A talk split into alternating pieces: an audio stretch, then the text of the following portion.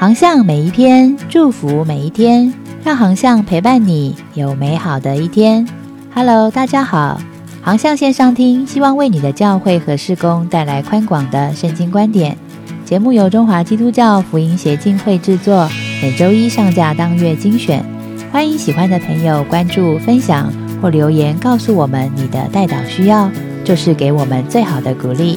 当然也欢迎你的奉献支持哦。航向月刊祝大家新春平安。今天分享的文章是航向一二月合刊的牧者安心计划，当牧师精神崩溃了，作者教会发展中心主任陶牧群牧师。一个礼拜天的晚上，因为前一天准备讲章到半夜，所以几乎已经用掉脑中暂存记忆体的我，只想在网络上彻底的放松。曾经听过一个说法，有些传道人在礼拜天晚上最容易放飞自我，明明早上才讲完道、服侍圣工，晚上却可能需要喝点酒，坐在电视前面摆烂，甚至不小心就逛到色情网站。处在这些挣扎当中，实在又矛盾又真实。还好我逛的是博客来，只是觉得自己好久没有看书了，想找本有趣的书翻翻。没想到这本书立刻吸住了我的眼球，这本书就是《当牧师精神崩溃了，心理受创时，这样找到救赎之道》，作者是日本的朝田和也牧师。朝田和也牧师在牧会的同时，还得负责教会幼儿园的园长工作，在服侍与工作的双重压力当中，他的精神崩溃了，对同工发了一场非常大的脾气。因此他接受医院的临床诊断，没想到测验出来的结果显示他有发展障碍的问题，也为此住进了精神疗养院。这一切让他对信仰、人的本质、社会的运作以及对自己的认识都有很大的翻转。在这本书的最后128页，朝田牧师提到保罗的刺，他说，我们不应为了自己的强大而自夸，应以软弱为自豪。关注的重点并非自己一成不变的一致性，而是绽放变化的破口。软弱之处其实蕴藏珍重的光辉。我大学、硕士都是念心理学，甚至我在到硕之前还念了半年的教牧咨商。然而一直到牧会的时候，我才真正的体会到为什么传道人对自己承认自己心里需要被帮助的这个课题是如此的难以说出口。每一个主日，我们帮会众找到福音，提供盼望，高举圣经，鼓励弟兄姐妹要在困难的当中仰望耶稣。但是我们也知道，如果这个月的奉献不足，我们可能需要自动减薪，如果聚会的人数下降，我们可能要接受长职的各种指导。如果太忙碌了，家人也会抱怨为什么好几个礼拜都没有办法坐下来好好的吃顿饭。而我自己的状况是，自从牧会之后，除了会有同工之外，我几乎没有可以好好聊天的朋友。当弟兄语重心长地跟我分享他在网络情色上的问题的时候，他没有想到他对面的这个人也有自己情欲上的软弱。当同工对团队或者牧长产生质疑的时候，他没有想到他来咨询的这个人其实根本就不知道该怎么做才对。朝田牧师说，我戴着牧师的面具去面对他人，这种行为不能说是错的，而是投入工作与角色的面具之中，记载在他书中的第16页。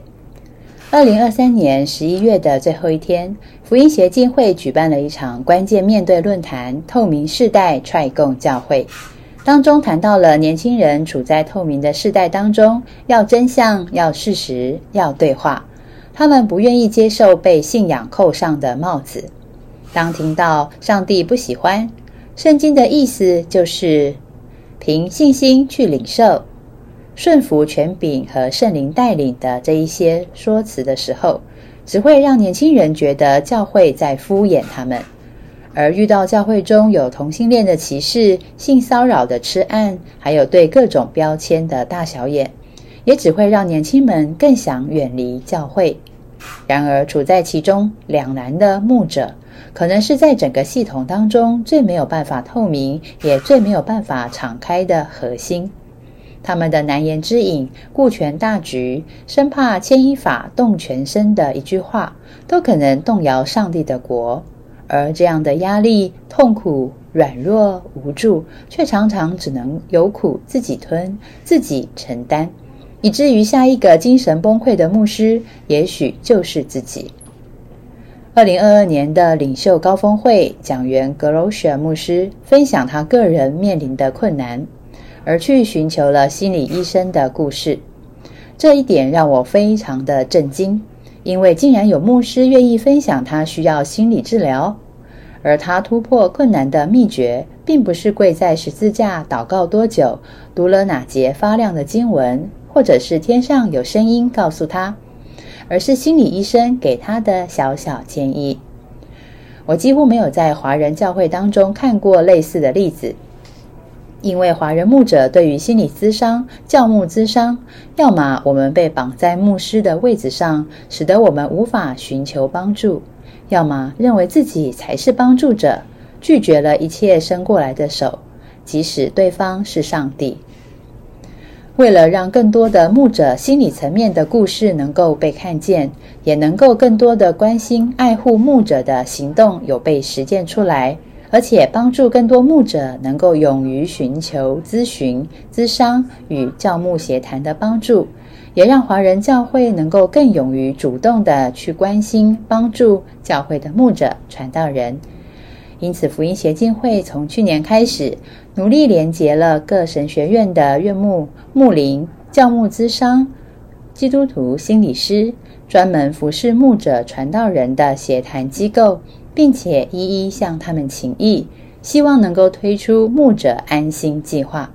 因为我们深信，当牧者心安的时候，教会就能安心。牧者安心计划盼望达到下面3点：第一，让牧者传道人寻求心理与灵理的协助，不再因此感到羞耻或者有罪恶感；第二，借由生命教练、心理师、协谈师的专业定期的陪伴，让牧者能够更健康的服侍；第三，让教会会友、牧者都能够在透明、健康、敞开的环境下共同成长。最后来分享一下朝田和野牧师他的状况。朝田和野牧师他最后离开了原本服侍的教会和幼儿园，当他抱着患有精神障碍的经历寻求下一个服侍的教会的时候，遭到了许多反对的声浪，而且大部分的反对声浪都来自教会。然而他却更勇敢地在网络上分享了自己的自身经历，并且继续地踏上牧会的旅程。如今的他不仅在新教会的服事顺利，也成为日本的网红牧师。欢迎上网搜寻 YouTube 朝田和野牧师的频道，就能够观看到他的分享哦。